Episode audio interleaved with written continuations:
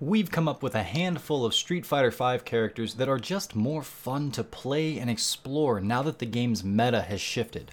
Find out who they are and exactly why you should consider giving them a second chance on this week's episode of the Event Hubs podcast.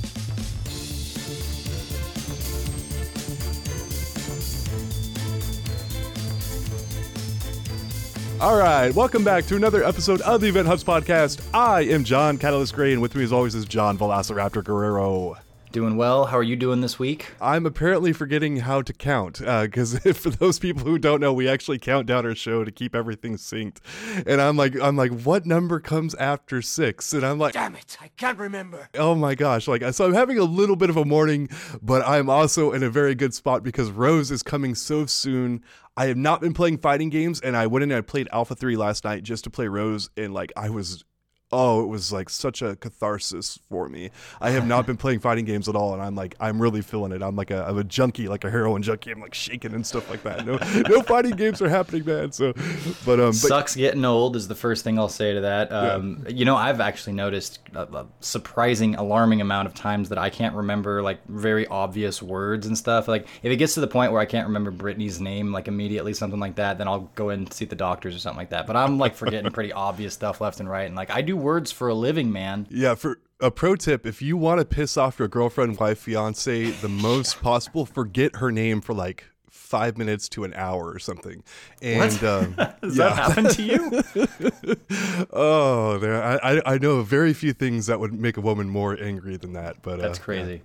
Um, okay, so anyway, now that you've had all the dating advice that you need, um, let's get into some Street Fighter stuff. All right. I, uh, well, I got, I got to back this up. Too. I always want to jump right in because I by the way, I played Necalli. I don't know if you guys know that. I, I jumped back into playing Necalli recently, had a wonderful time, um, and we will get into that. But before that, I really want to set up what we want to talk about here today because uh, it's just nice to have some filters, some parameters to view stuff through, right? And so the the bigger picture here is kind of like. Mm, what characters are are you know fun in this new meta like are there ways of playing characters that uh, maybe traditionally weren't as fun or had some hindrances to them and now mm-hmm. that the mm-hmm. game has changed a good bit maybe it's kind of you know worth going back and checking these guys or girls out and seeing if new strategies new approaches are going to work for you and if that's going to be an entertaining time and it's not to say that this is going to I, I can't sign off and say this is going to work at the highest level every time. But hey, yeah. uh, I'm not at the highest level. You're probably not at the highest level, except for that I know Tokido listens to this, and so this doesn't include you, Tokido. That's fine. but everybody else that's not Tokido, the, you know, you, you just just take a load off and, and, and don't think of yourself too highly. Yeah. So it's these games are fun, right? If you're not having fun with them, what are you doing? And and these are characters that uh, we you might have dropped them in the past or been like, hey, they kind of suck, or you went away from for whatever reason, right? And these mm-hmm. are, are the best second chance characters we can think of right now uh, to give a second look. You know, not not everyone's you know uh, going to be a lock for you. We might suggest a character you're like, nah, you know, but it's like they're worth looking at again. Is the, the pretty overriding message here we're trying to get right? And it's not that they're going to be the best in the game. I, I let me show my hand a little bit here. I probably would have put the likes of like someone like Chun Li or mm-hmm. Karin on this list, and I don't have have um, I don't have either of those characters on my list. It's not that they're not going to be uh, really good, but they're a little more technical. They're a little more like y- you can you can definitely get good and have a lot of fun doing some really awesome stuff with those characters. But I'm thinking more of like the simple like if you're if you're just wanting to get in there and and not have to grind for hours and hours and hours before you can start to do the fun things. That's more the the parameters that I was going by for this. Um, so, and does that line up with what you were thinking yeah, too? Exactly. Okay, exactly. Good. 100%. Glad, glad the co-hosts knew what they were talking about uh, before this show started. So, the the fact that the meta has very obviously changed here in Street Fighter V is where I want to start because it used to be that basically V triggers and crazy overwhelming offense toward the end of a round was like this black hole that like everything else in fighting games sort of exists around it, right? But because this black hole was so big and so dominating, the other stuff just didn't have a chance to breathe. And it's like you could play footsies for for a while and and and I don't mean like a character that thrives off of footsies. Like I think Karin can do just fine, Chun Li can do just fine with that and kind of have been able to for the entirety of the game's life. But most characters, it's like you can try to play footsies, and that's traditionally something that's encouraged, but then it, it just doesn't feel like it's worth it because at the end of the round, all of that goes down the toilet because someone popped V trigger, and, and it's it didn't happen every time, but it happened often enough that it just I was more along the lines of how do I get to the really good thing and and operate in and around the really good thing? And all of my focus was was on that. It's like how do you minimize the effects of your opponent's v trigger how do you maximize yours? Um, and it's not just v triggers there are a few other things. But my point was it's like the overwhelming offense and the the fear of the overwhelming offense was really just affecting every other part of this game. And now, with the way that they've changed things with stuff like V shift, not only in practice, but also the implication that you have to be thinking about it, the way you can spend your meter in different ways, larger hurt boxes means a better uh, better chance for, for like actually whiff punishing those really strong attacks in neutral. There are suddenly reasons to explore other ways of going about this game. And I did so with my old main, but in a new way recently. Because, like I said, I went back to Necalli uh, a few days ago and I've played a handful of sessions. But instead of using my traditional V skill 1, which is the ground pound, and V trigger 2, where he can throw the bad breath out there and, and that's a three bar, I forced myself to use the, the V trigger one that I that I almost never do, and V skill two where he he throws up on the ground and it kind of creeps at you and crumbles mm-hmm. you if it hits you.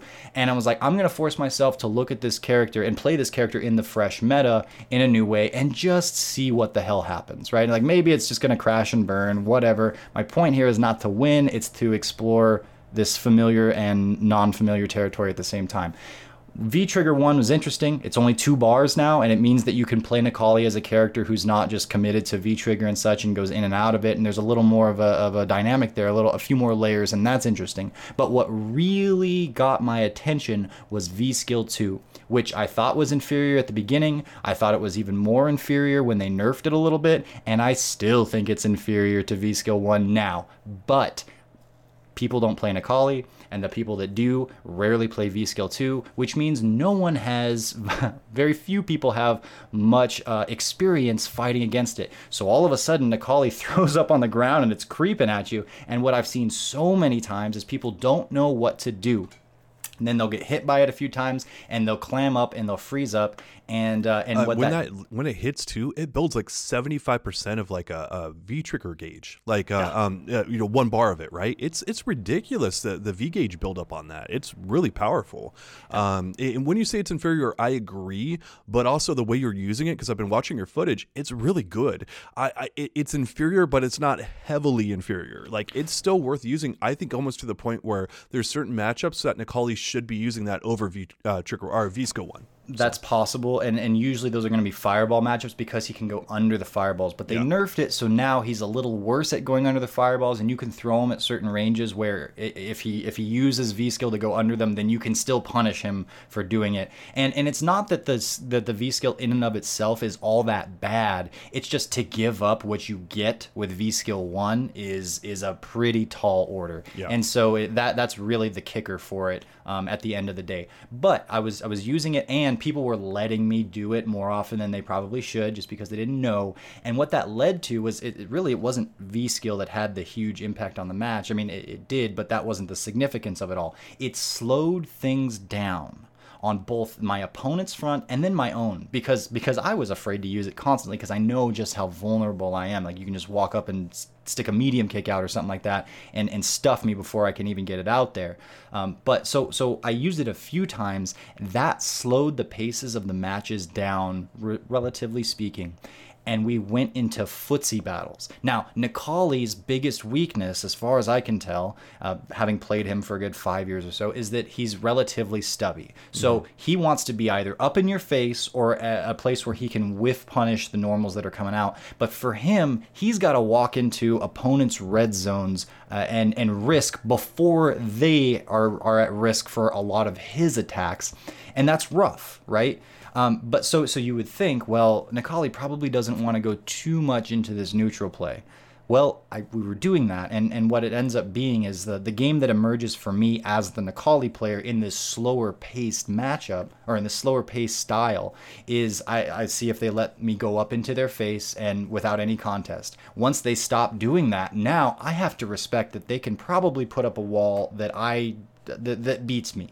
So now I got to go back to whiff punishing ranges or using higher priority buttons to hit the stuff that they're trying to put up a wall with. That works for a little while in previous Street Fighter, but like I said, or Street Fighter 5, but like I said, then V triggers come into the to the mix and they become the defining factors of the rounds. What I saw with uh, in my match, not only is Necalli's V trigger not a defining factor as much as it was anymore because it goes away, but also you would like V triggers sometimes happen, sometimes they don't because people are using their resources otherwise. But when they do, it's like that slow pace is still there quite a bit. And I was letting V V triggers like like run out and go and go away, and I'm seeing that you know. I've said this before on the podcast. A lot of times matches end around 69, and I notice that because I'm immature. Nowadays, there it's like down in the 20s, down in the yeah. 30s. It's like uh, Steven and I were going to timeouts and, and whatnot.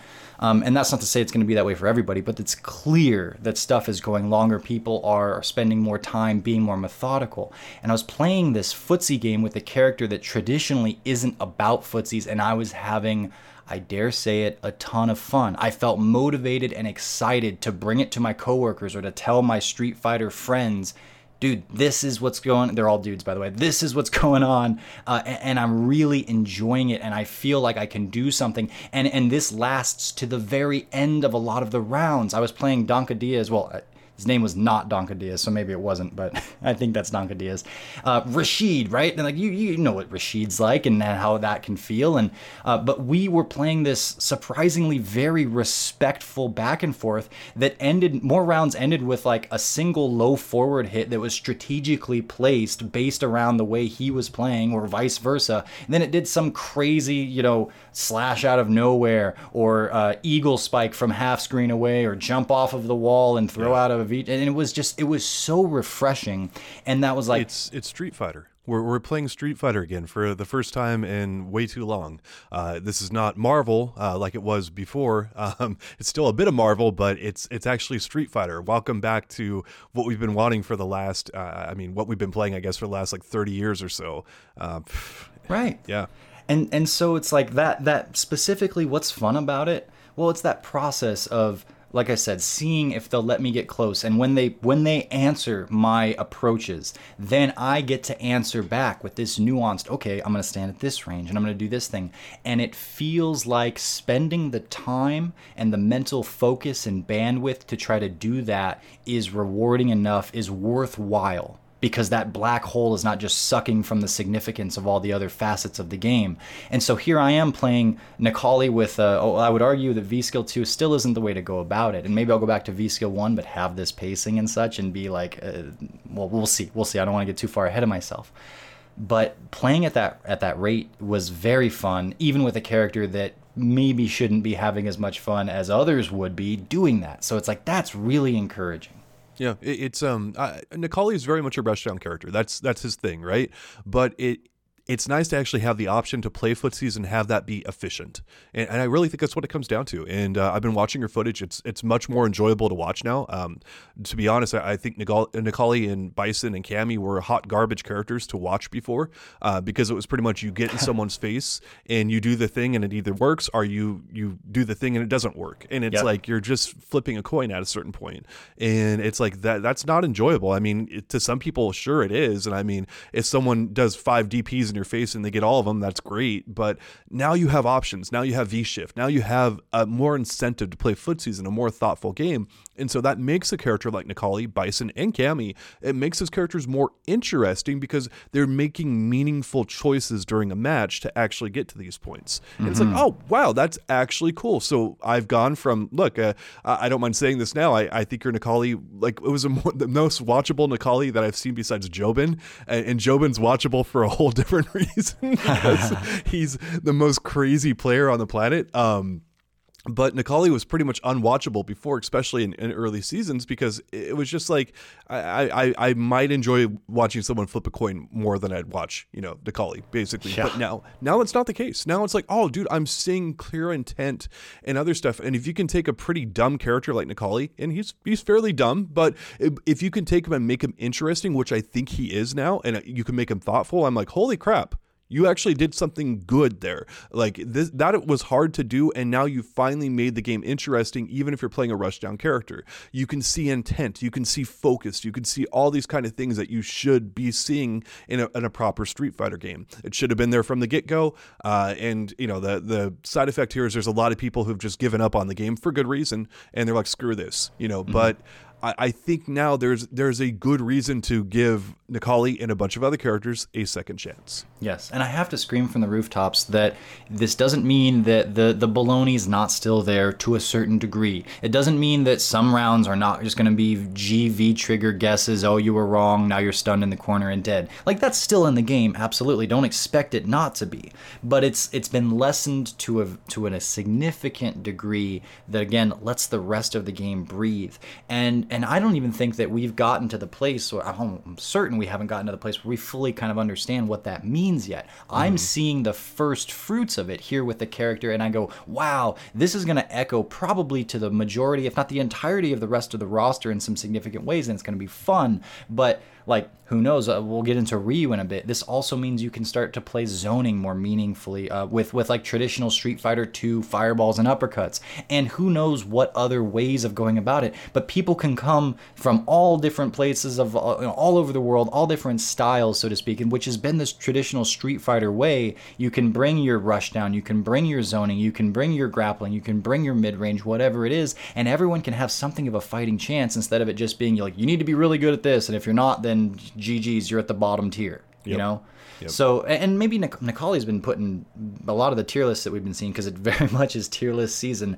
They've been putting him lower, and I don't necessarily disagree, at least on paper and thinking the way things are evolving, at least in the first steps here with V Shift and with the new meta, that he's not going to be the greatest of characters. But man, like, well, you can still have fun with him. And also, yep. as far as tier lists go, by the way, if you're not like you know playing at the levels Tokido are at, you're, you're the the the way those echo in your games and like the opinions there it's like that's that's assuming that you're doing the the most efficient you're going about playing these characters in the most efficient ways. You're probably not you know if you're just in diamond or if you're in silver or whatever. And it's so so don't take those to mean like the be all end all they do have an effect on where you're at or, or like they are a guiding a guiding factor but they're not everything. And and you can do a lot more with uh you know characters that are relatively lower especially if you're in the lower ranks and we're talking here about having fun you know with yeah. these characters so please keep in, that in mind when those tier lists do echo really well on the very low end uh, if you're expecting to do well with nash or dan you might want to take a couple quick glance, uh, glances at everyone's tier list and realize those are pretty much the worst characters in the game. Uh, don't expect to compete with them at a high level with that. Th- those, you know, the, the very high ends and the very low ends of tier list are important for um, players of all levels, in my opinion. But in the middle, it gets really blurry really fast. And, and, you can take a pretty low end character and make them great at, at most levels of play. Um, and, and, even then, even for the pros, they can do it, right? We, we've seen pro level players. Uh, again, Snake Eyez won with Zangief in, in, Super Street Fighter 2 Turbo HD Remix, a mouthful there, but he won Evo uh, with that character going against some of the best players of all time and he just he did his homework. And, and Zangief is not a great character in that game. He is maybe the worst character in that game or close to it like uh, you know a case for you know t-hawk and a few others. But uh, Zangief, Zangief is very much considered one of the worst characters in that game. He won evo with him right? Mm-hmm. so in, in, years of history of tier list and other stuff it's it's you know so but but exactly what you said you know, just on that note, quickly during Street Fighter 4, I think it was just before Ultra when Snake was on. I think his biggest tear. Uh, these were like the days where the the infamous Evo timeout against Shen um, happened. Like around that time, I felt like Snake was maybe the best player in the world. Mm-hmm. I thought because because it was the clear like the Sagat against uh, Zangief was like one of the worst matchups in the game, and everybody knew it. And that might have changed a good bit since Vanilla, but it was still the counter pick, right? And uh, Snake Eyez famously had figured out how to play against Sagat's, and it was a it wasn't an easy thing for him, even him to do, but he had figured ways around it. And you're like, if he can figure out how to beat the best Sagat's in the world, or at least stand a very strong chance against them, and when he was at his hottest, man, it didn't matter who it was and who they were playing. It just felt like they were GG Snake Eyez was going to get you. Um, it, it, was like if he can do that, this character, at least in his hands, is like the best. Like there's no way around it. And, and it's like if he can, if Zangief can get close to you effectively. By the way, he also has a ton of life. GG's, you know. Yeah. There's like it's like it's like Snake Eyez got rid of the character's weakness in a certain way, worked around it, and then it was like, who's ever gonna say Zangief's the best character in the game? But but it truly felt that way. And and anytime we were going, you know, traveling around, I think we were on a, a DSC, like this little kind of smaller sponsorship team for a little while. Anytime p- people wanted to make like you know bison dollar bets, I'd like take Snake Eyez every time. You're gonna get the money, and just I I had some extra bison bucks at that time because it just was the case. Yeah, it's um when you when you have the inside track, and I, I really wonder if gambling is ever going to become a thing in the FGC where we can get odds and other stuff. Because uh, I was listening to a podcast the other day about golfing, and, and, golfing, like, not exactly the most entertaining of spectator sports. You know, if you enjoy golf, you know, shouts to you. But I know that they were just super into the um, um, getting action on there, betting on all the different you know things going on in golf. Like, I really wonder if there's going to come a point where where esports is considerably uh, high on the radar and stuff like that, and people really love to bet on it. And, and going to someone like Snake Eyez, mm-hmm. if you have the inside track on someone like that, where you know that they're an up and coming player and that people haven't caught on yet to it, you can you can score some cash on that. You know, so it's uh there's a nice history of doing that, and you know it's uh be careful about how much you gamble. But if you if you know your stuff, you know, if you watch it really closely, you can you can definitely earn some cash on it. So oh, there's always that secret player that your scene knows is really good, but that hasn't traveled yet, and then you go to a whatever event and such, and like there you you want to test them out against the rest of the community, but you're like, you guys haven't seen their crazy Akuma mix-ups or whatever it is they have in their back pocket, and yeah, that's exactly. so speaking of under the radar characters, I wanted to get into mine here and talk about Ed.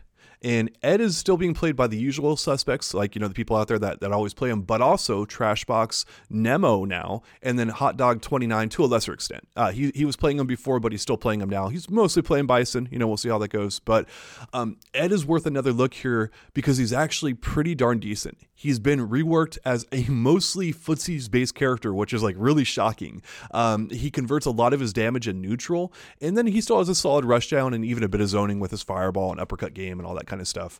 Uh, Nemo was playing against Daigo's Guile. They played about 14 games and they split their games, I think, uh, evenly, like 7 7 or, or, really close to it. If, if someone had a game uh, more advantage, you know, whatever, but it was really close. This is on the eve of the Capcom Pro Tour Jap- uh, Japan tournament that's coming up.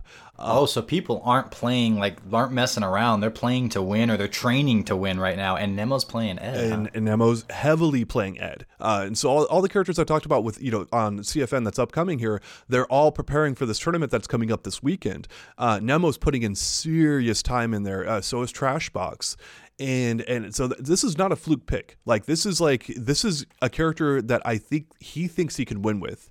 And and well well like to put that into perspective you're talking about daigo playing guile. Guile being a character who people are like yeah he got a little bit nerfed but ultimately like with this with the way the meta is now he's going to be one of the best. Look out for guile. And daigo needs no introduction. And nemo with his re- i gotta assume relatively fresh ed is going even that's insane yeah, to me. Yeah, it, it's um, it, it's a fresh Ed. Like, I mean, he was playing Gil before. He was playing a few other characters, uh, Yuri and all that kind of stuff.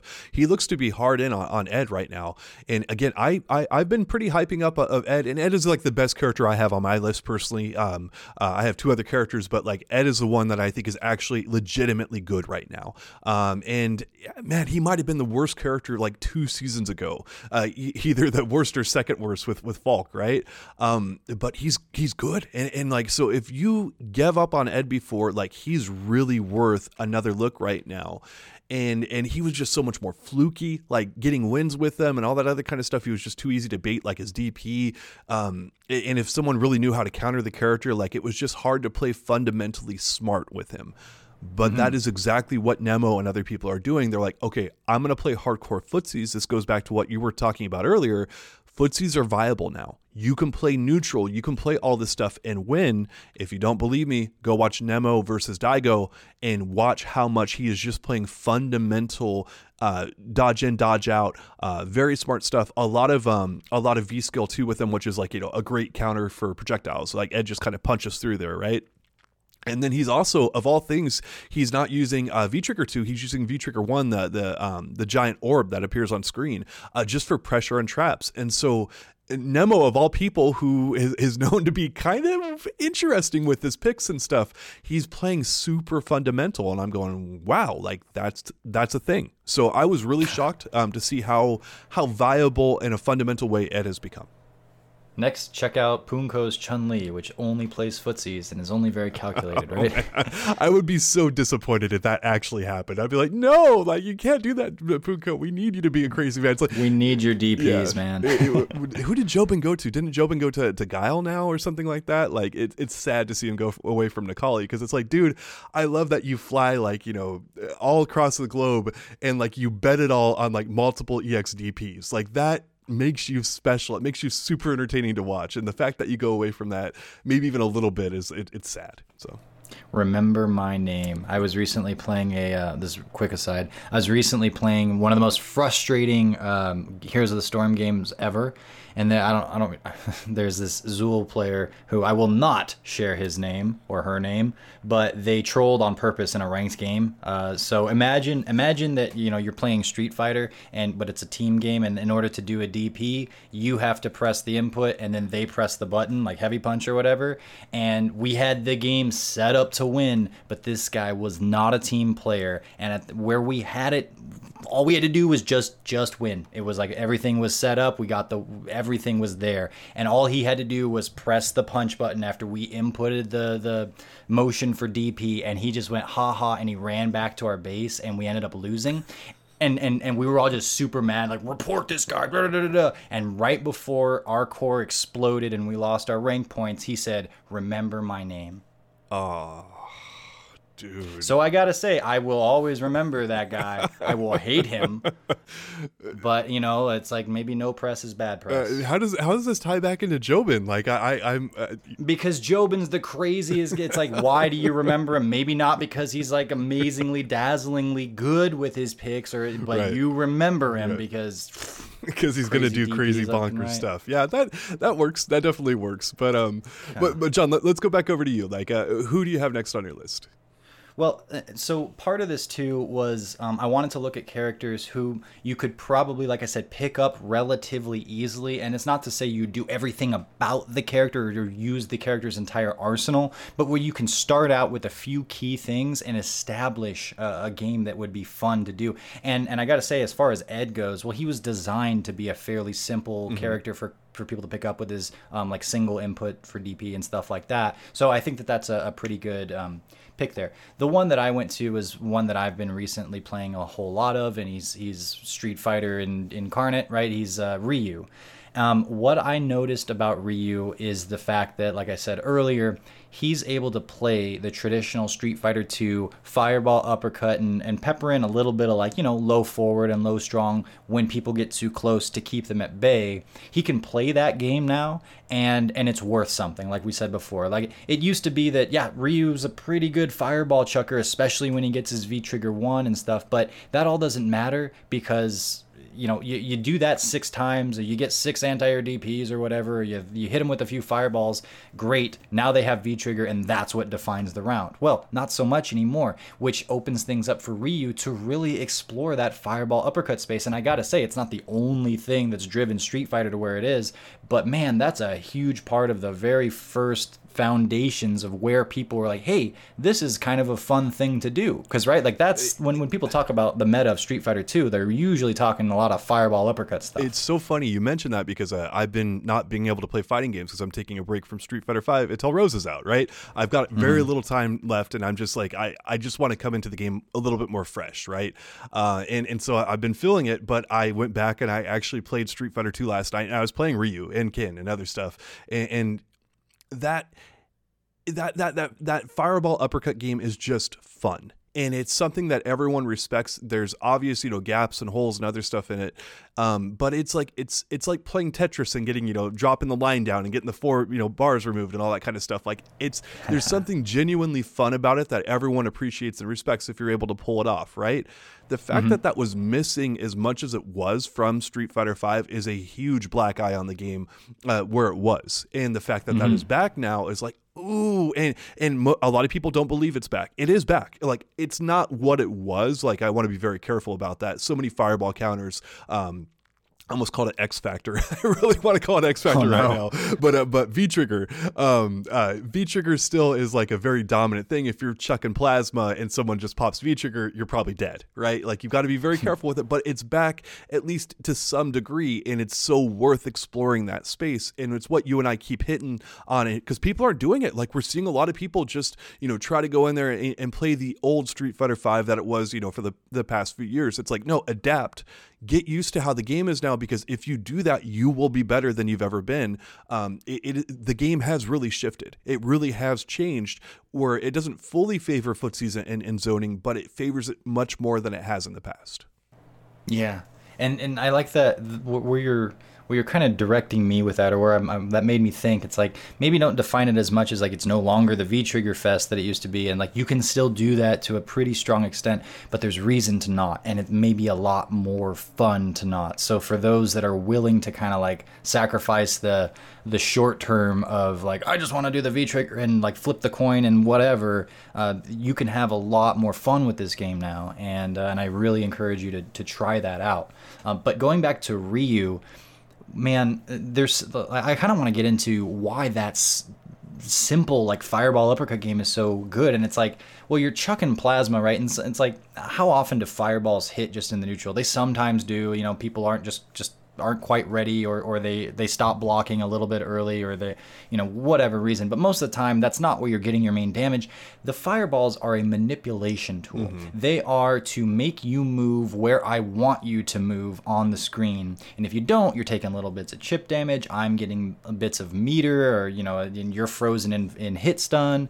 Um, but like the cool way of thinking about this uh, and, and i should also say that for those of you that would like to try out Ryu now, and maybe you're, you're not, obviously, you're not a Ryu pro or anything like that, you don't need to be. All you really need to do to be able to do what I'm talking about here is DP on either side, you know, whether you're facing either direction, be able to fireball in either direction, and you're probably pretty good. You can get started with this if you can do those things. So that's who I'm talking to. Um, but it applies to people that, you know, have been playing for years and, and very much know those things.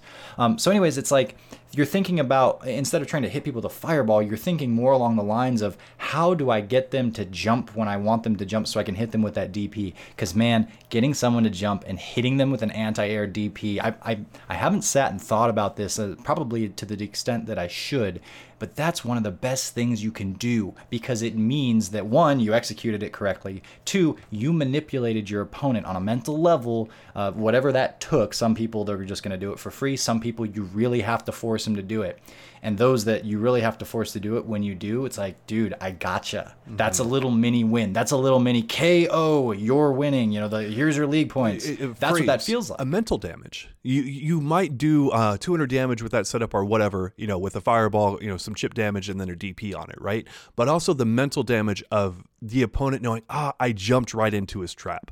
I, I, I, man, I don't want to getting getting anti or DP'd after you you do a bad jump on a fireball. It hurts because it and it fundamentally hurts you because of the history of fighting games. It's like that's something you don't want to have happen to you, right? And you almost want to look around and see if anybody saw you make that dumb move. Yes, right? I would be I would be embarrassed if my kids walked in and saw me do that, right? I'd be like, oh, I, I, I just messed up on the input, right? Like I, I, you know I had to make some excuse or whatever. I sneezed. Alt tab, alt tab. Yeah.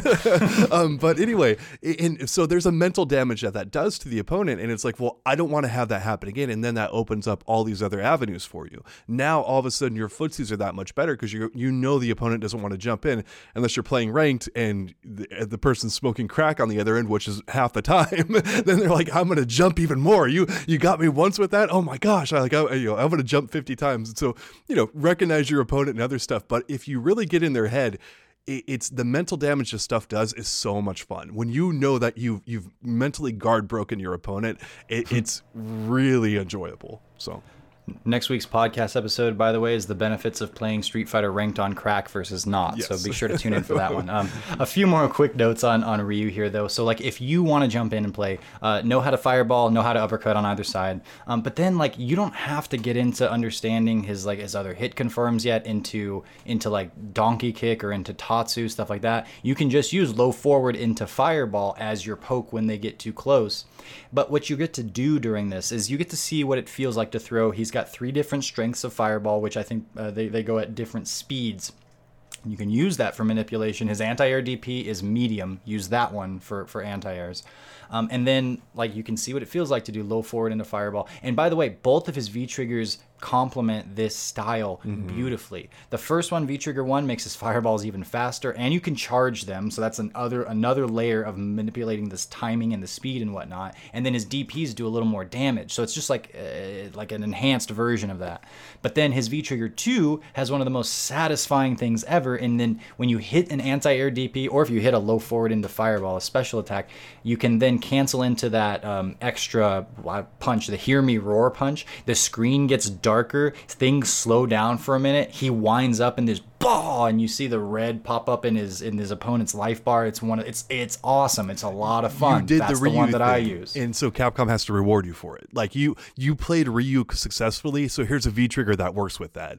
And it's so funny that that did not compute with people that that's been there for a while, right? He's had that V trigger for a while and been able to do it, but that that whole avenue of doing that wasn't worthwhile. And it's like it's amazing how much more that works now. And so if you play Ryu successfully, V trigger two is your reward for doing that. Like you get some extra hmm. damage, and you see that. Yes. Yeah, it's it's it's funny how satisfying that is now, and it, it's just it's crazy.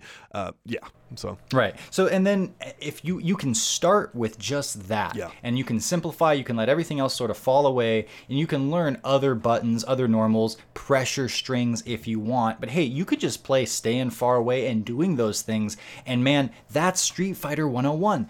Doing that and exploring that with Ryu will open up your understanding of this game and, and I would dare say even many other fighting games to varying degrees uh, in a huge way. It's so helpful just to just to know that game, know those processes, and then you can advance farther and learn more about Ryu and not only have a crazy cool zoning game, but then also once you score an in, maybe now you can be scary rushing someone down too, and it's like, hey, this is a pretty good character now. yeah, in in Capcom, never ever ever do what you did to Ryu in Street Fighter V again in the past seasons. This is what Ryu should always be. He should always have this stuff and this stuff should always be decent because so many people it, it's I compared this before to like you know playing a Mega Man game and not being able to play Mega Man and it's like you know not being able to shoot the lemons out there. It's like what? You know like that's that's Mega Man. Like let me charge up my Mega Buster and shoot it at someone. Like that mm-hmm. that's what I expect to do and if you remove that you you you've removed the game. It's like you might might as well not even call it Mega Man at that point. If you don't let Ryu do that like I'm not going to say it's as far as like removing Street Fighter from the title but it's a big, big time broken arm. I'm not even going to say black eye. It's a couple broken arms, and and the fact that that Street Fighter Five exists, Like three. Yeah. Yes. uh, uh, what is it? Ashura or whatever, and with the eight arms and stuff. But anyway, um, always have Ryu able to do this. If he's not able to do this, you messed up somewhere. This should always be a given with Ryu. I never, ever, ever, ever want to see the, the the abomination that Ryu was in these past seasons again. Like that is not Ryu. Like make him do this stuff. And history shows if Ryu is mid tier, he's fine. Like most people will still play him and he's good to go. If he's bottom tier, most people won't play him and it just that sucks. But like Ryu in a Street Fighter game, Marvel, I'll give you a pass on. But in a Street Fighter game, he needs to at least be what he is right now. And if they do, they're going to their room with no phone privileges for a week. Oh man, I'm gonna write Your 50 dad came out in that. That's, just, that's what it made me think about. So Yeah, I'm gonna write like 50 stories on the front page, blowing them up, and like, there's no excuse now for like Street Fighter Six and other stuff. Like, I, I'm just gonna, oh, I'm gonna be so angry. I'm gonna like do a Mortal Kombat fatality on like uh, their doll in their room because I can't, you know, hurt. Yeah. I was someone. gonna- All right. So the next character. yes. Um, so uh, I did want to get into here uh, to one of my other personal favorites is uh, Cody. And um, in recent times, John Takeuchi has completely dropped Rashid for Cody. Of course, he's still played by you know Hoji and Moons, two very solid uh, tournament players and stuff. But like I can't believe that that John Takeuchi has apparently made the the official uh, switchover. And again, this is on the eve of, of the C, uh, CPT Japan tournament that's coming up. Um, he did not have on his CFN profile a single game with Rashid in there and ranked our battle lounges in recent times. So wow. I think he has officially switched over now to Cody. Now I could be wrong. Maybe he's just training up his Cody for the tournament and he's going to go right back to Rashid. Who knows? It's so hard to drop Rashid in this game because of how good he is. But right now, uh, I, I, think the big thing for Cody is less of how much better he is in a vacuum, but how much better he is because a lot of other people are worse. Um, mm. V Shift is a very big addition for him uh, because he only has two two bar V triggers, and his defense was generally pretty suspect before. Now that he can V Shift out of stuff and get into his pressure game and do more of the stuff that makes Cody good, I think he is very much better in kind of the whole meta of this game now. Mm.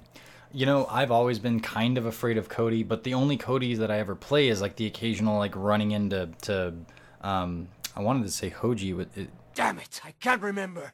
Shazzy. Shazzy. That's the you know, you know, I'm sorry. Yep. Oh, we played him all the time and he was so he was one of the best players online. Yes. And, and it's it's why you and I have such a high opinion of Cody. If you play Hoji, uh, if you play uh, Shazzy, you play one of these people on a regular basis, you have respect for what Cody is. Most other people do not, but you can see what he can do in the right hands. He's even better now. He's better. You know, and yeah, and it, it didn't it never so it never felt like Cody had a huge gaping obvious problem in his gameplay where it was like, oh yeah, now I, I, can just do that. I can jump at him all day and he can't do anything about it, right? It was just that a lot of his tools were not um, strong enough to to hold the line and to hold the line specifically against what was really good in Street Fighter V, which was you know that black hole V trigger thing. So, but but now that makes a lot of sense. That again, it, it's a it's an example of the other parts of the game get to breathe. You can explore them, you can use them, and w- when you have a well-rounded character like Cody, uh, who just the different pieces just aren't all that great. They're all like C pluses, and now maybe they're like you know B pluses. It's like that's a scary character all of a sudden. That's someone that I can do something with. Um, and and I don't know that you would necessarily have a direct answer for this because I know you don't play the character directly. But like if someone's first picking up Cody, is there something that they would want to focus on in order to have fun? Oh yeah, yeah. Yeah, it's it's his up close rushdown. Um, what John Takeuchi is doing right now is doing a lot of the um, um oh gosh, uh, uh, the uh, damn it, I can't remember his charge up punch thing that I'm, I'm like I can't Zonk? see. I don't play Cody. Zonk Knuckle. Thank you. Between I, I the two of us, we will forget, but we yes. will. uh, forget my wife's name next, and uh, there we go. That's going to go over well. But anyway, Zonk Knuckle. Uh, he's doing quite a bit of that to set up his offense, but it's basically where Cody excels at the most is uh, popping V trigger two, getting up in his opponent's face, um, and doing a bunch of mix ups because a lot of his punches and other stuff are highly advantageous up close where Cody kind of struggles is basically uh, he struggled more in the neutral, and especially once someone got in on him, he could really have a difficult time kind of getting breathing room. That's where V Shift helps him the most. But what you really want to focus on if you're going to pick up Cody is um, uh, one, what to do when you're in someone's face, and then two, how to get there consistently because you do need to have his fireball game on a pretty good thing and it, like his fireballs he's not sagat. He's not ryu. His fireballs are not that good. Mm-hmm. uh, and his ex fireball is quite a bit better than it was in past seasons. Um, and there's there's multiple ways of getting in with cody but he's also not like the he's not a rashid. He's not cammy. He's not like this great character where you put that much time into him and you're just going to have these gigantic rewards for doing so. But if you like Cody, if you think like, oh man, I've always enjoyed this character, I want to play him more and other stuff, uh, and you don't think uh, abomination's a good word because uh, Nicholas Majentenchinan would be like, uh, this is an abomination. Oh. I hate this character. Um, uh, but if that's not your feeling and you do enjoy him, he's worth another look, very heavily so because again, John Takeuchi, if you can get someone to drop Rashid for another character, that's insanity right there on its very basis. And it looks like right now he's done so. So we'll see if that holds up over time. I know he's played Cody in the past. It's not his first, you know, merry-go-round here or whatever. Um, but he is playing Cody actively and doing quite well with him, with the zonks, with the setups. It looks like Cody is just organically quite a bit better in the game as it exists right now. Mm-hmm. Yeah, and go check out some of Hoji's footage, um, especially his breakdowns. I've said so before on the podcast, but I'll say it again because it's worth saying.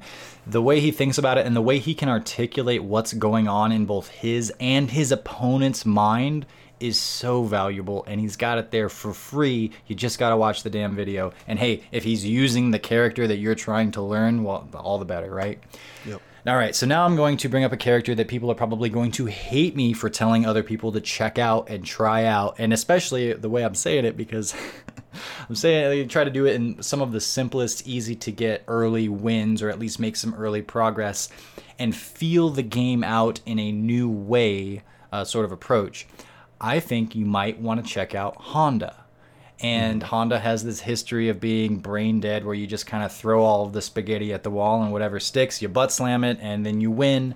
Um, and and the V shift has definitely done something to that. But I've heard people saying that Honda isn't as as negatively affected as you would think. It's more so just in the ways of, of him being kind of zany and goofy that where he's negatively affected, but he can still maybe get the job done in some other ways.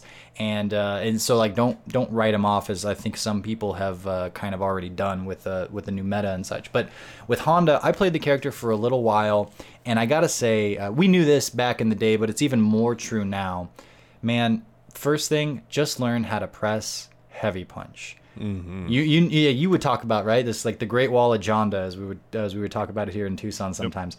Uh, heavy punch just it's it's such a good move. Now I I, I, have to I should look at the patch notes really quick, but I, I assume it's got a little more uh, hurt box recovery and, and lingering or or um, expansion because that's what they did to a lot of these attacks.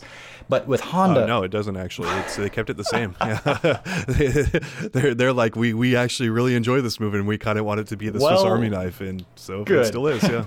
So Honda's standing fierce punch. I I don't think it ever was Urien's because he's using it in a different way. Urien's using it more mm-hmm. offensively. Honda can put up this wall, and man, that thing is first of all high priority, and it's active for forever and a day. And it's a great anti-air. A little bit slower than an invincible DP, sure. But man, if you slow things down, there that is again, and you play with this very calculated, patient uh, uh, approach, which that's what Honda's kind of supposed to do for the most part anyway. When he's not throwing butt slams, he's down backing and waiting for you to mess up. Man, you just control the space with this button, and when they eventually get uh, frustrated and jump, you do it more with that button. Yep, And so yep. all it's a single input and and it covers so many things you can start with that with this character and especially if you're at the lower levels man you can get so much mileage and and while i was playing honda and this was what like two years ago at this point wow time flies and i'm old I was telling myself between rounds, the rounds that I'd lose, I was like, you just need to be more patient and do more heavy punches. Like, you missed that because you were paying too much attention on how you were going to get close to them. They jumped at you and you could have just heavy punched like three or four times where you didn't. And and so even when the meta was that and when it was behoove when it would behoove you to just throw out some ex random butt slams and and do that it's like th- this was still a very viable tactic that I needed to do more of in my you know game my, my more intermediate gameplay approach to Honda.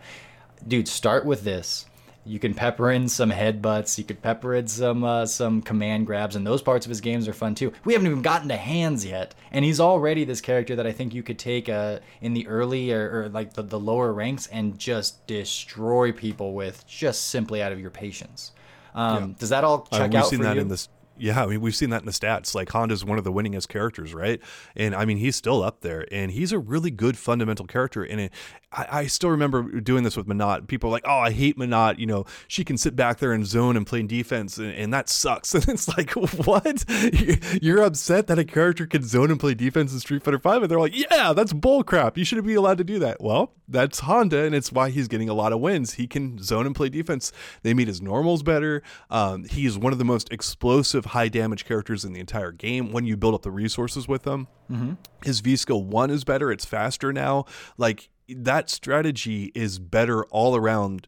And and so it's it's kind of nice with Honda. Like I I don't see him as a, a big character where you know you want to drop like if you're playing Karin, you're going to go and play Honda now. Like that's probably not going to happen. But if you do like that more defensive and, and you know that that wall style that you're talking about, I think he's pretty darn good still. Like they give him enough stuff to offset his brain dead things, and they just want you being a bit more thoughtful.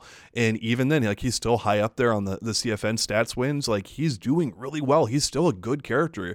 Um, he's not free uh, in any way, shape, or form. And so yeah, I, I I think that there's a lot here for people if they can appreciate the Honda style, if they can see uh, uh, you basically the light at the end of the tunnel with this character, I think there's a good amount here to work with. Yeah, you know, uh, I think it's in Forgetting Sarah Marshall where Paul Rudd's the uh, the stoner surfer guy, and he's teaching uh, Jason's. I, there's so many Jasons now. I don't know. It's- Damn it, I can't remember. anyways, the main character, uh, I'll remember after this uh, podcast is over how to surf, and he just keeps saying, "Do less. You're doing too much. Do less," and it becomes a joke, right? But that's basically Honda. It's like just do less. Just be ready for that anti-air head uh, um, uh, heavy punch, or when they get into your to your grill, just heavy punch. And he's one of those characters where it's like, yes, you you absolutely need the rest of his game to continue to grow and to beat players that really know what they're doing. But man, I in the silver ranks, I actually played up with Honda um, uh, a little bit through those, and you can play with one button. You can play with just the the controlling space, anti-airs, it's the same button, and then if you're if you're playing against like a, a fireball chucking character, well, you either neutral jump over those, and you use that button to control your uh, mid-air trajectory a little bit because if you neutral jump with it, he can move left or right a, a bit jump forward, fierce punch with your jump in, and then fierce punch on the ground, and you just keep mashing it, and he goes into fierce hands, and that's a full combo. You can play this character with just heavy punch uh, in a way that I don't I don't know that any other character you could do that with. And now that's not to say you're gonna win Evo like that. But like, try it out because also boiling these characters down to these um, very specific, foundational but useful tactics. That's like it's not the full picture, but it's a really important part of it understanding those parts of this game or, or these games i should say on a familiar level where you get those details that nuance that is stuff you take to the bank and that plays out or, or that helps the rest of your game the way you see the game the way you see your opponents the way you know what you can do what they can do um, on a deeper level so it's it's very beneficial and it's not even you don't even have to play these characters as your main but just having this information is is incredibly useful having characters who fit a certain role. Uh, Honda occupies a role, and he always has in Street Fighter history for the most part, right? Uh, and and it's nice to have him be this kind of turtle wall character. That's what Honda is. You don't have to play him that way, but he that's his role, you know, kind of thing, and he does it without a fireball, and, and it's pretty cool. Like, and so I'm glad to see more of the Honda I knew previously be back now. He can be this character again, and I'm like, yeah, this is nice. It's it's nice to see. So. Right on well tell us what the last character who's nice to see is like Uh, my last character here is going to be pretty darn controversial, especially if you're reading the tier list up uh, on the website that we're posting, uh, and that is Gill. And I think Gill is being heavily underrated.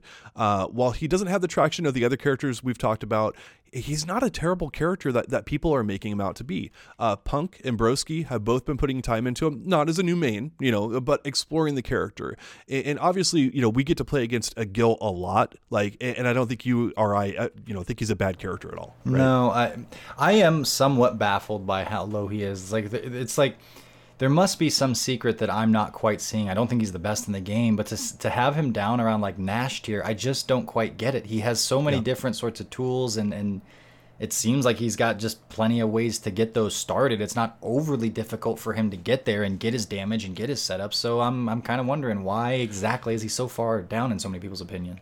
Yeah, my, my theory for that is that characters who are very technical but not very strong, they get a bad reputation really quickly. And I understand why. It- it- but it doesn't mean that their overall power is as bad as some might think. It's just like, yeah, they're they're very technical. Gill's quite technical. He's he's pretty hard to play, especially in the Street Fighter V game of, of having to use fireballs and other stuff to make this work. Um, but I also think there are characters clearly worse than Gill. And, and if you enjoy how he plays, like you and I have seen firsthand that he's very much worth playing right now in this version of the game. Like we we play against someone who mains this character and we play them actively, and it's like he's not falling apart like you know a Nash would or, or some other character. Like it- it's he is not that bad. Um, so it, it's it really comes down to if you want to put the work into Gill, there are rewards there, but they're not crazy good rewards. It, it's the the very bad fallout of um, I I don't think that characters this technical should be that bad. I do think Gill should be better, uh, especially with what he requires to play. But uh, it doesn't mean that he's terrible overall. Though. So it sounds so far like he's not that fun and he's hard to pick up, which is the opposite of what we're talking about. So, but I'm sure there's more to it that you have to say about. It- right and so where this comes into is you once you start to um, once you start to get into gill you start to realize that his fireball game is extremely good and then you couple that with his parry, and then he actually has super powerful combos that really pack a punch. Watching him against your Necalli, like you would do uh, the, the ground pound, and, and uh, Dream King would jump in on you, and he's getting like 300 damage off of a single jump in. Like playing Menat, I would have killed for that damage and would have been OP if I had it, mm-hmm. right? But uh, Gill, like he packs one hell of a punch, especially if you ta- uh, tack on his super onto the end of a combo. Like Dream King is only like doing two or three combos on you in an entire round, um, and, and you know having one big spender on it, and like it's killing you, and that's killing Necalli off. Like Necalli's got you know above average health at like you know uh, he's 10, got 50 average. or whatever. Or well, yeah, but everybody got the yeah. So he's, he's around average, maybe a little above, maybe a little above. Yeah, yeah, yeah. So it, it's it's the thing about Gill is that I we talked with Dream King and I, I actually uh, I pinged him about this before we recorded and I'm like, hey, what was kind of the problem with Gill? And he was like, well, he's like Gill wasn't that good in the overall meta of the game last season. Like I ran into a bunch of walls with the character where he couldn't really compete at the level that other people uh, were at like consistently. He's like, but that's not a problem right now. He's like, that's really genuinely not an issue. He's like, uh, his coral kick is better. That's his you know little hop forward thing. I saw Punk using that a ton. Uh, you and I play Dream King who uses that all the freaking time. Uh, it's a great move. He can combo after it. Uh, I think it's plus four on hit. Um, plus he can space it pretty darn well where, where it's very safe at this point in time, and he controls like large portions of the match with that. Uh, you couple that with his anti-air um, uh, fireballs, which will do again another 300 damage. His anti-air game has gotten better. Like there's a bunch of stuff about him. Um, but but Dream King said like the the biggest thing is being able to reset the neutral with V shift, where someone gets in on you and you don't like the situation, you just V shift out of it, and all of a sudden you've got that breathing room, you've got that the boxer clinch mm-hmm. that he likes to talk about, or MMA clinch or whatever. That that just gives you a moment in time and it's like okay now now we're backed up. We've reset to neutral. Here we go. Mm-hmm. and and he said like that has kind of been the biggest game changer here for gill. Uh, i know he got more health and stun. He got a you know a few other quality of life type of things.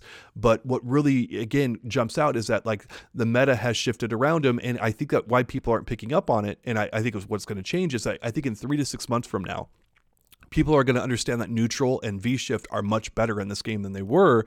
And I think Gill is going to organically go up because of that. Uh, I think that Gill is going to be seen as like, oh, wow, okay, like we, we really underrated Gill. Like calling him one of the worst characters in the game was not accurate at all because he can do quite a bit of stuff that, that people weren't anticipating. You know, when you are on the receiving end of a retribution combo, and it's usually more than one retribution uh, pop up amid those combos, you have some time to think about your life, about the mistake you made that put you there. Um, and you also can just sit and like, oh, my character's getting their ass kicked pretty bad right now. That looks like a lot of fun from the other point of view that's got to be one of the most fun things. Like, like, I almost have fun sometimes when my character is getting retribution comboed because it's pizzazzy, it's flashy. They're turning icy, then they're fiery, and then there's that satisfying pop, and they go back up into the air when you thought like any other Street Fighter V combo is gonna end. Nope, pop back up into the air, another few like thousand hits into the corner, and you're dead into a reset. Um, and you know, as I talk about it and as you as you highlighted like you know just a few combos it's all you need. It's it's i want to be careful. It's not it's not like g. Um, it doesn't feel like uh, this overwhelming offense, and he kind of has to earn his way into those in certain ways, like an yeah. anti-air fireball, which that's one of the most fun things to do too. Like a, uh, coming from Gouken player from back in the day, like reading someone's jump and getting them with an anti-air fireball into the business is one of the coolest things too. And so he's got these really fun combos, these really fun uh, anti-air setups, sort of things um, and, and like traps and whatnot. It seems like a really fun character. Although for in this case, it seems like the fun might be a little bit locked behind the uh, work wall because he's kind of technical. Yeah. So you have to spend some time doing it. Well, what's going to cause people to really jump on? It's like Punk's giving him a chance, but like you'd think someone like Nemo would would stick with Gill if he's better, and then show everybody because a lot of times you need that like one pro to come out there and show everybody just how powerful these characters can be, and then everyone else is like, oh, now that I know that the ceiling's that high, uh, it's worth you know for me exploring things. Yeah, that's actually where I do take issue with Gill. Is I don't think his ceiling is that high. Uh, I think he's going to be probably a best case of mid tier character, and highly technical mid tier characters. This is one of the big problems I have with Capcom. They didn't go far enough with Gill. They really did not give him enough.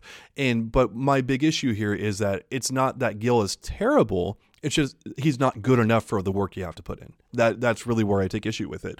It's much like with Menat uh, or any other really highly technical character. They need to be pretty damn good to overcome the human error nature of playing a character like this and how much stuff you have to juggle. Um, really, really dumb basic characters need to not be that good. Cammy is ridiculously way too strong right now for how much effort it takes to play her. It's just you can mash your face on the joystick and have some pretty good stuff happen with Cammy. That's bad. It's really horrible game design, and they messed up big time. They messed up with Gill. Gill is not good enough as he should be, but he's not terrible. That's kind of like the the big difference. I think he's he's you know he, he's all right. And uh, on that note, actually, of, of one of the more fun things I think to do as a Gill player, because I know Dream King loves this.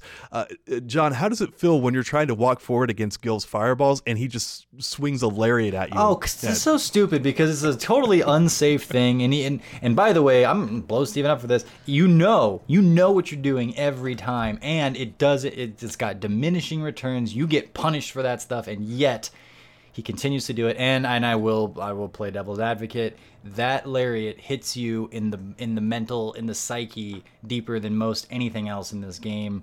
Uh, because because of what I just said. But yeah, he lariats he lariats you into like into the next dimension as far as your psyche goes because it's like so frustrating because it's an unsafe attack. Shouldn't be happening right now. I shouldn't have to be worrying about it, and yet I do.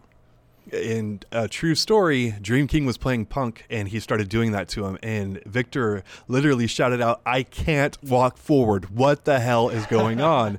uh, and I think Dream King actually ended up taking one of the games off of him. You know, uh, I think Punk got him in the end, but again, it was like 2 1. It was Steal some of competitive. that sweet, sweet LP, baby. There you go.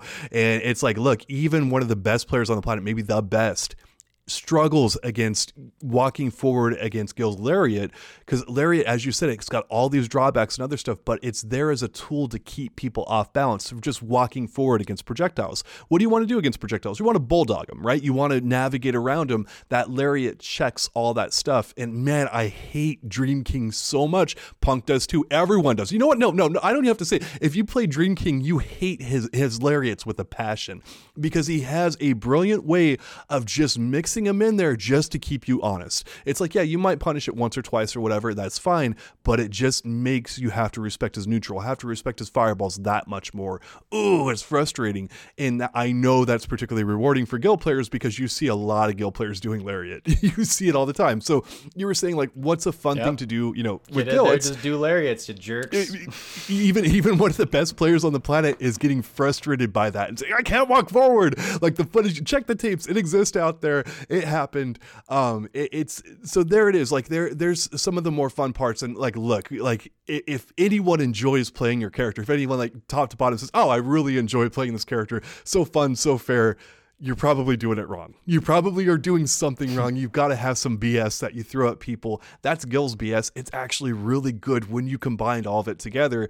Uh, and so that's why you know, hey, go watch Punk, go watch Broski. Those those guys are actively playing Gill right now. They're doing some interesting stuff with the character. He hits like a freaking truck. He's got some really interesting things. If you want to put the time in, he's actually worth exploring now. Even though he's not great, he's worth exploring.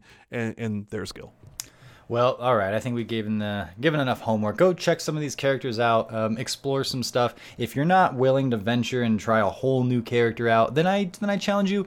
Play the V skill that you don't normally use. Play the V trigger you don't normally use because one. It, trying something new is always really helpful in these games because like i said earlier it gives you a fresh perspective on something that you're going to be both either using or fighting against. And to have just a better nuanced understanding of it is always going to be to your benefit.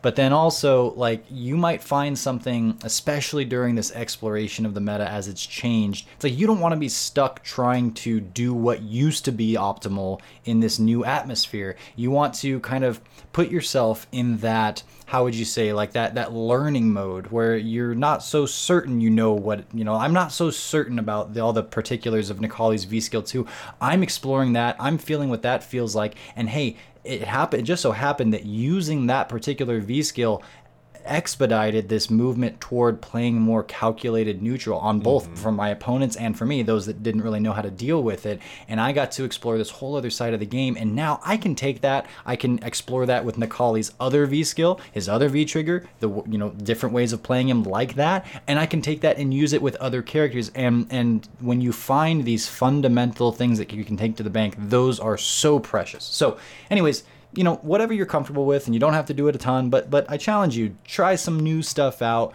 broaden your horizons in, you might have a little bit more fun than you would have in previous iterations of this game because of where it is now and because of where the meta has evolved to There it is. Now, now, John, did, did you did you hear that? I, I I think I just heard a soul spark coming. Like Oh. I, I, I think it's coming your way, and oh, I'm I'm so looking forward to this. So I, I she she's gonna be here on Monday. Uh, we we- we've got the Japanese CPT coming up. This is uh this is a a beautiful. This is probably the best time that's ever existed ever. So on that note, everyone i disagree tuned to that. wholeheartedly Yes, yeah. Um, look forward to that. John hates Rose with a passion, and uh, I love her with a passion. So there it is. Uh, uh, we're going to be back. I will have my Rose impressions next week for everyone. I'm going to be playing the hell out of the game. And on that note, thank you all so much for listening, and we'll be back with you soon. thank you guys like comment subscribe put us in your top 10 your whatever whatever the myspace thing is we'll see you next week